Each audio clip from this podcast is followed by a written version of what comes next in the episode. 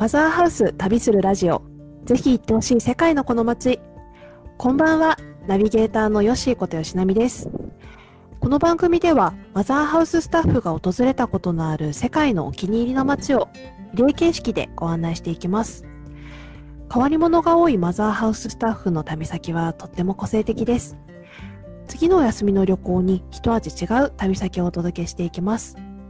えー本日は先週に引き続き梅田蔦屋書店の店長五感さんに来ていただいております五感さんこんばんはこんばんは。よろしくお願いします。お願いしますえー、五感さんには先週に引き続きシェムリアップ、えーカンボジアのシェムリアップという街をご紹介いただくんですが前回はおすすめポイントということで、えー、とベメリア遺跡をご案内いただいてすごくラピュタのようなあの冒険心をくすぐられる遺跡のお話を聞いてワクワクしたんですけれども今日も引き続きシェムリアップのお話を聞いていきたいと思いますよろしくお願いしますよろしくお願いします。でちょっと今回は打って変わっておすすめポイント2つ目で何もしないが心地いい西原湖ということなんですがこれ何もしないがもうだいぶ気になってるんですけど どんなところか教えてもらっていいですか？まあ何もしないっていうとあれなんですけど、まあ、日本で言うと沖縄っていうよりは、あはいはいはい。あの関西でいう白浜だったりとか、はいはいはい。関東でいうところの、なんでしょうね、うん湘南みたいなところですかね。なんかあんまり何何かをするっていうよりゆっくりするような地元であにぎわってるような場所なんですけど、うんうんうんちょっとこう地元っぽいというかあの観光地っていうよりかは地元の人も本当にその場所が好きでゆっくりするような感じの場所のイメージですかね。そうですね。なんかあの、カンボジアリゾートで検索してもらうと、はいはいシアヌークビルっていう街が多分別の街で出てくるかなと思うんですけど、これは本当に海とかではなくって、し 本当にあれですね、琵琶湖ですね。あ、琵琶湖。めちゃくちゃイメージ湧きました。琵琶湖ですわ。あ、じゃあ本当に落ち着いてのんびりできるような感じの場所なんですかね。そうなんですよね。なんか写真見たら本当に船と湖と、あと、これは地元の人なんですかね？なんか子供たちとお母さんたちみたいな写真をすごい素敵なの撮られてますけれど。うんうんうん、そうなんですよ。もう本当にあのこの湖が雨季と乾季によって全然大きさが違う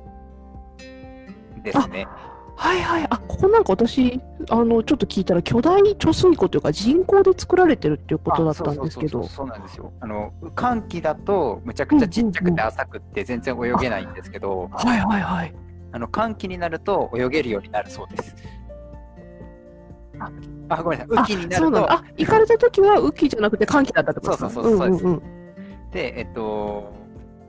雨季になると水の量が増えて泳げるけど、寒気の時は泳げないんだ。泳げないらしいですね。やっぱり。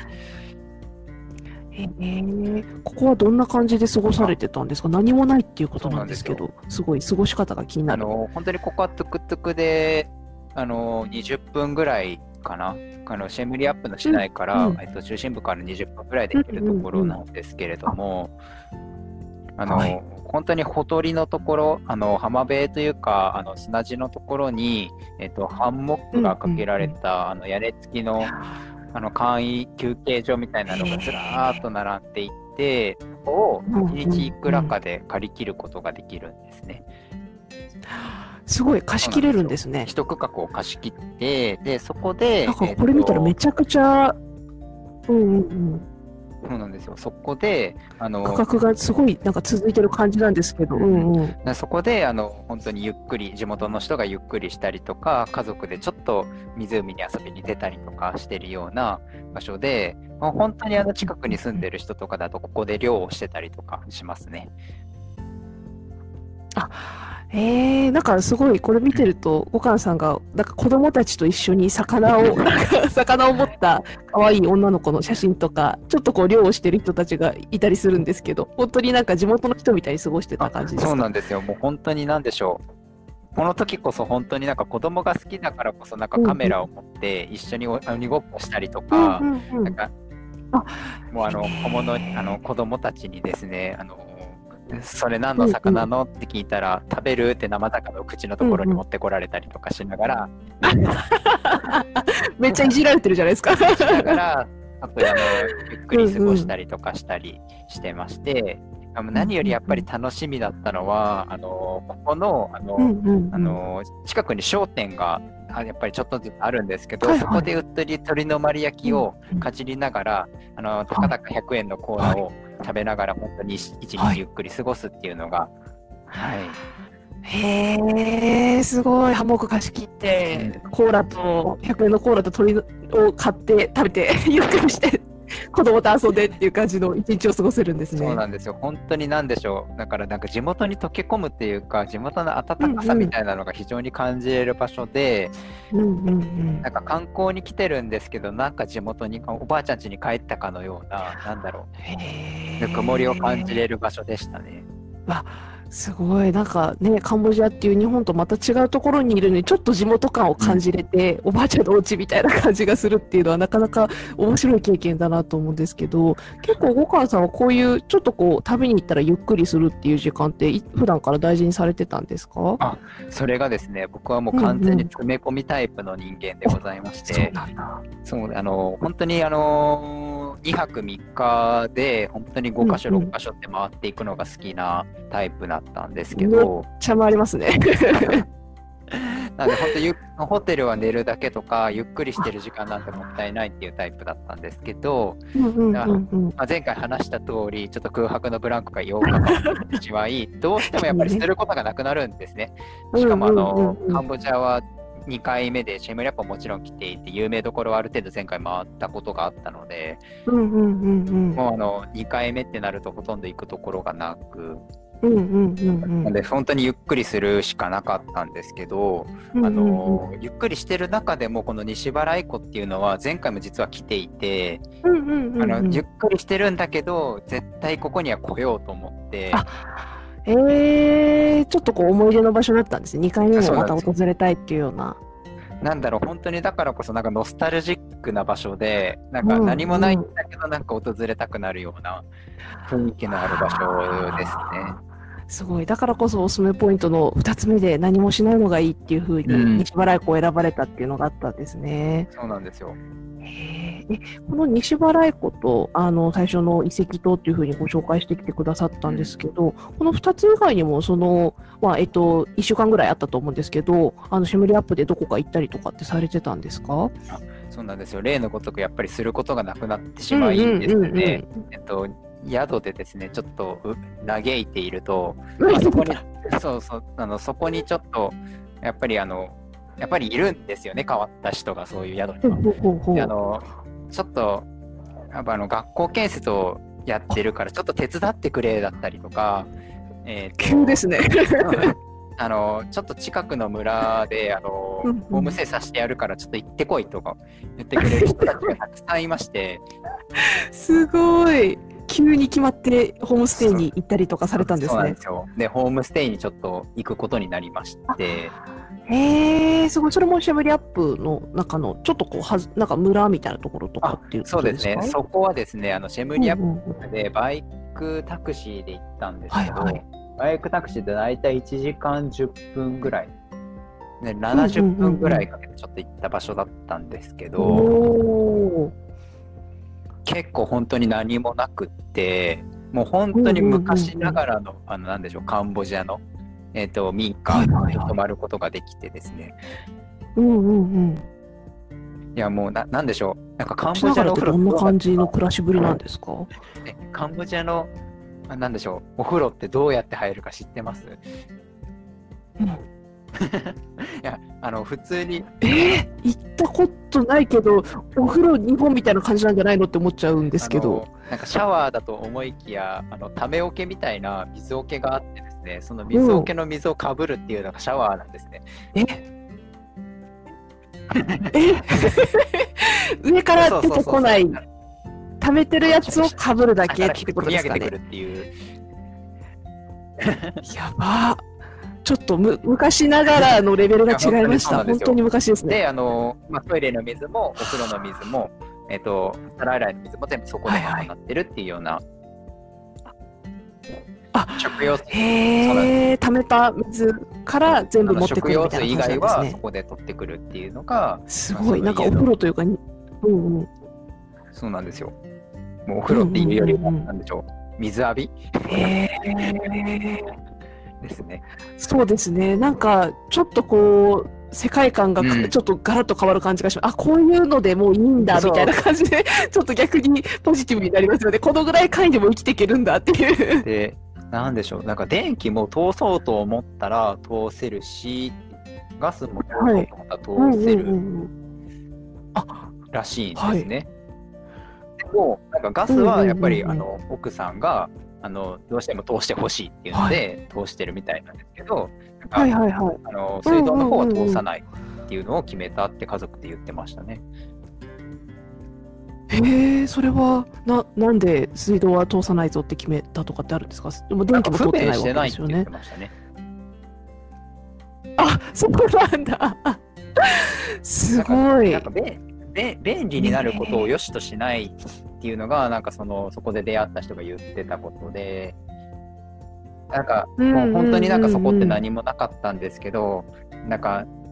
なんで都心の方に住まないのって聞いたら、えほら空を見てごらん、何もないからこんな美しい空が見えるんじゃないかとかって言いながら、うわー、かっこいい。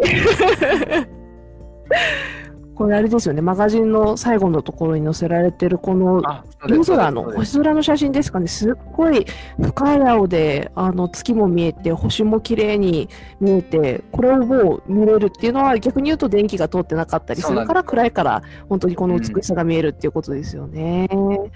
すごいめちゃくちゃかっこいいこと言いますね。本当になんだろう。だから本当にあの8日間あったんですけど、本当に全部予定が崩れ去ったからこそ、うんうんうんあの自分の好きなように、うんあの自由に時間が使えて、なおかつ意識的にゆっくりできるうんうんうん時間だったかなと思ったんですね。で、なんかうんうんうんうん結構これ、うんこのラジオを機になんか旅行記みたいなの全部見返したんですけど、はいはいあ、はいはい、でそんなのあるんだ。梅田とい。うなんかすごいなんでしょう商業の街で商売をしている中でなんか梅田伝え書店って結構みんながほっと一息できるような場所だなーってちょっと。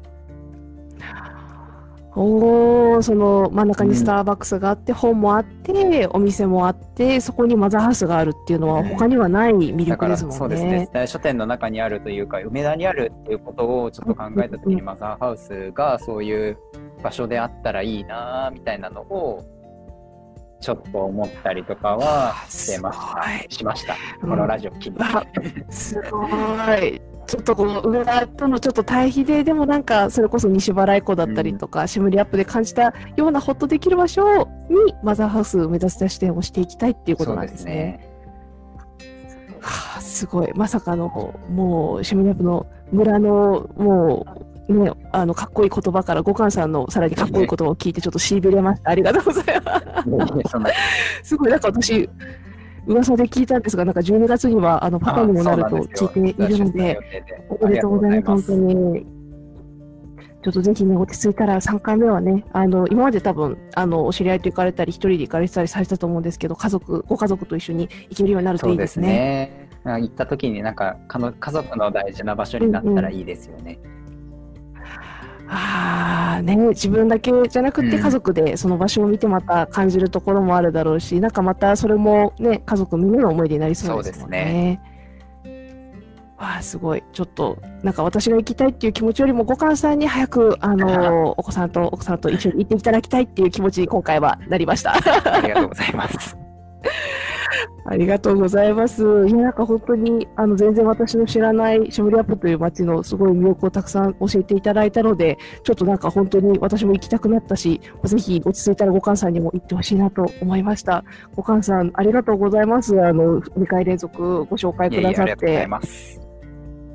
りがとうございます。なんかすごい面白かったし、旅行記って聞こあのゆおっしゃってたんで、あのまたぜひ2回目もあの遊びにこのラジオ来てください。ありがとうございます。個人的には吉成さんと仲良くなってすごい良かったです。はい。あ、よかったです。そう言っていただけるとありがたいです。引き続きよろしくお願ありいします。がとうございました。